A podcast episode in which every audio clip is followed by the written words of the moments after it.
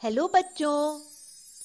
परी कथाएँ तो आपने बहुत सी सुनी होंगी, लेकिन आज जो परी कथा मैं आपके लिए लेकर आई हूँ, वो बहुत स्पेशल है।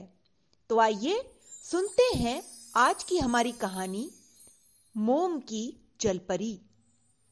सोनू मोनू के पिता मोम के पुतले बनाते थे। एकदम सजीव। इतने सजीव कि नज़दीक से कोई ये भी नहीं पहचान पाए कि असली है इंसान या नकली।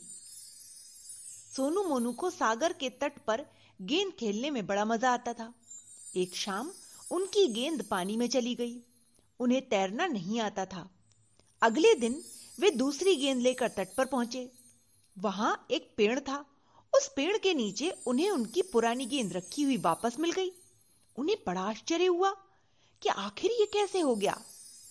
उस दिन खेलते खेलते उनकी दोनों गेंदें बारी बारी से पानी में चली गईं। उन्हें अपनी लापरवाही पर बहुत गुस्सा आ रहा था। वे घर वापस आ गए। नई गेंद के लिए अब उनके पास पैसे भी नहीं बचे थे। अगली शाम वे उदास मन से खाली हाथ तट पर आए। लेकिन ये क्या? उनके आश्चर्य का ठिकाना ही नहीं रहा।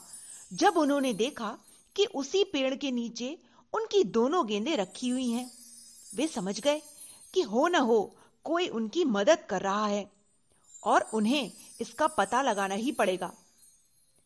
उस दिन भी उन्होंने ऐसा ही किया, यानी खेल खेल में दोनों गेंदें फिर अपने तरीके से पानी में डाल दी।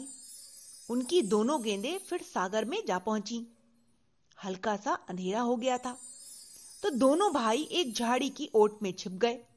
थोड़ी देर में उन्होंने देखा कि सागर में से एक जलपरी निकल आई। और पानी पर चलने लगी। अचानक दोनों उसे देखकर ठिटक गए।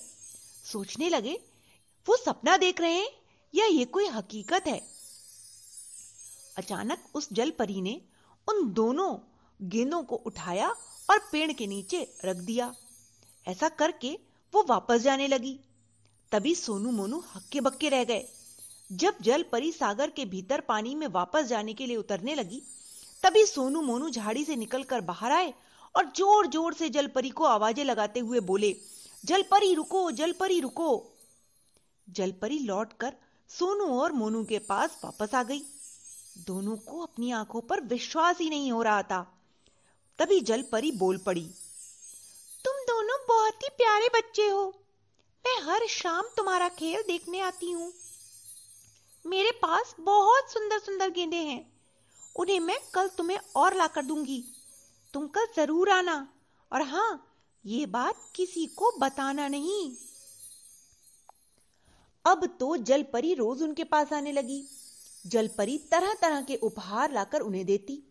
एक दिन जलपरी ने बताया कि सागर में उसका एक बड़ा सा महल है और उस महल में वो अपनी रानी माँ के साथ रहती है। वहाँ कई और जलपरियाँ भी हैं और वे सब मिलजुल कर खूब मज़े करती हैं। जलपरी ने बच्चों को एक जादुई छड़ी देते हुए कहा तुम दोनों इस छड़ी के सहारे आसानी से हमारे महल में आ जा सकते हो। कभी ज़रूर आना।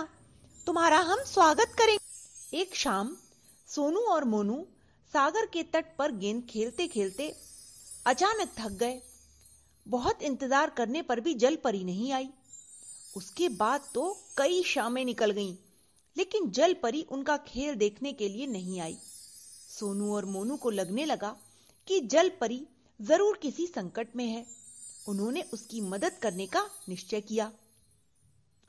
अगले दिन सोनू और मोनू जादुई छड़ी लेकर सागर के पानी में उतर गए।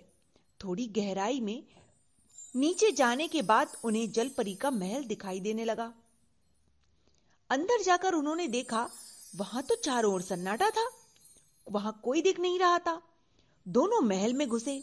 वहाँ मुख्य कक्ष में उन्होंने जो देखा, उसे देखकर उनकी आँखें खुली की खुली रह गईं। वहाँ तो कुछ राक्षस सो रहे थे।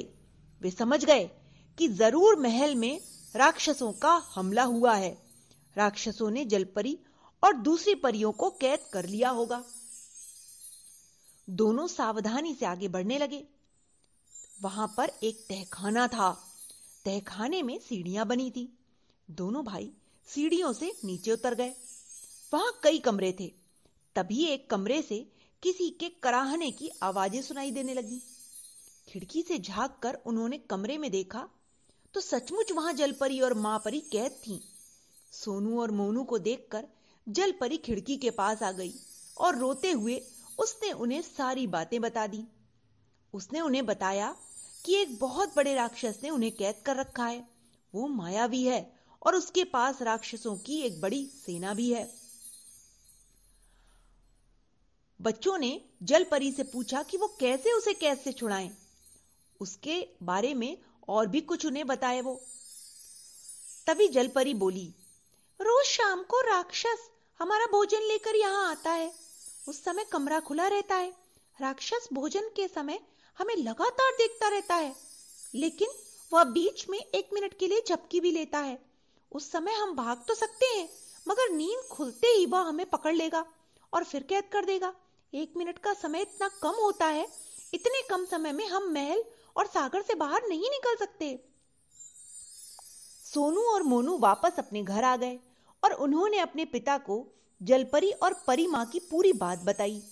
उनके पिता ने कहा, तुम दोनों जलपरी और परिमा के रूप, रंग और कदकाठी के बारे में मुझे विस्तार से बताओ।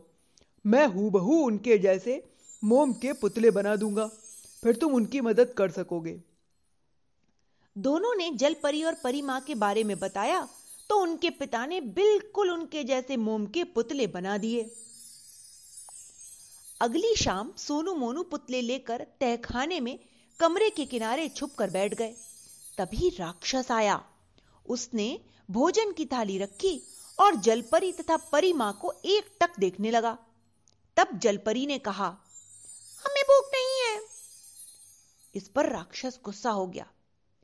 परंतु इस बीच राक्षस को झपकी आ गई। मौका पाकर जलपरी और परिमा कमरे से बाहर आ गए। सोनू और मोनू ने झट से उनके स्थान पर मोम के पुतले रख दिए। एक मिनट बाद राक्षस की झपकी टूटी तो सामने मोम की परियों को देखकर उसे जरा भी शक नहीं हुआ। क्योंकि वो मोम की परियाँ बिल्कुल असली परियों जैसी लग रही थी। शाम के समय सभी राक्षस सो रहे थे। सोनू, मोनू और जल परियाँ सागर से बाहर आने में सफल हुए। उन्हें कोई भी परेशानी नहीं हुई। वे जल्दी ही सागर के तट पर आ गए।